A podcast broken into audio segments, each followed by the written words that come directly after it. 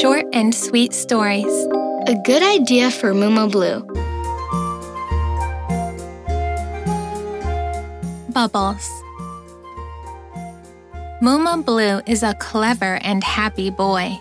He lives with his family in a lovely little house near the beach. Muma Blue loves running, jumping, and blowing bubbles. Starla is a fast and friendly turtle. On her shell, she has a beautiful mark in the shape of a star. Her favorite thing is eating sweet, caramel flavored seaweed. Every day when he finishes school, Muma Blue goes to play on the beach. He has a lot of fun collecting shells and watching the crabs walk around. They're so funny. Starla also goes to school. Her teacher, the wise dolphin, teaches her new things, and sometimes she goes on exciting underwater expeditions with her classmates. On hot days, Muma Blue and his family stay at the beach all day. They build sand castles, play ball, and fly kites. Starla loves having underwater swimming races with her family. Sometimes they flap their flippers for days and days without stopping. But when the time comes to get in the water, Muma Blue never leaves the shore. And when Starla's family goes up to the beach, Starla prefers to stay in the water. Muma Blue thinks that there are terrible monsters in the sea, which he never wants to meet. And Starla believes that she will get stuck in the sand on the beach and won't be able to move. Their friends don't understand and have fun without them. Both of them are really scared and wouldn't dare to even give it a try, although their families insist that nothing bad will happen. Until finally one day they get tired of missing out on the fun and decide to give it a go. Muma Blue walks down towards the sea, determined to go in. At the same time, Starla lifts her head out of the water and heads toward the shore.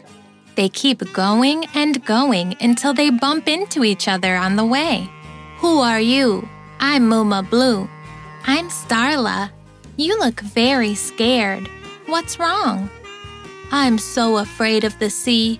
There are terrible monsters in there. That's nonsense. The sea is fantastic. Come with me. This is Coralina the whale who wakes us up every morning with her singing. She takes us to school on her back. This is Bobby, the artist. He plays the trumpet better than anybody with the drummer Squid Inkwell. Muma Blue is absolutely fascinated. The sea is very different from what he had imagined. The sea is so much fun, Muma Blue. That's why I never go up to the beach. Well, also because I'm a bit scared. Scared? But the beach is amazing, Starla. Come with me. Together, Muma Blue and Starla come out of the water. They go running on the sand, they dance with the crabs, and enjoy the sea breeze. Starla is no longer afraid of the beach and helps Muma Blue build sandcastles. They have such a great time. You never know the friends you could find and the places you could discover until you give it a try.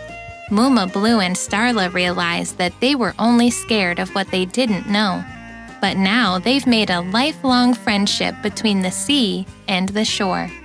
And with Muma Blue and Starla happy and satisfied, Muma Blue says goodbye until next time.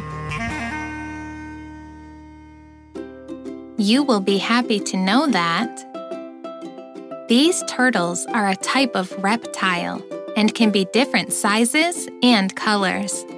The largest sea turtles are expert divers that swim out into the open sea to look for food. These turtles can be found in every sea around the world, although some prefer warmer climates while others prefer colder waters. They lay 300 eggs on average per year in two or three sittings.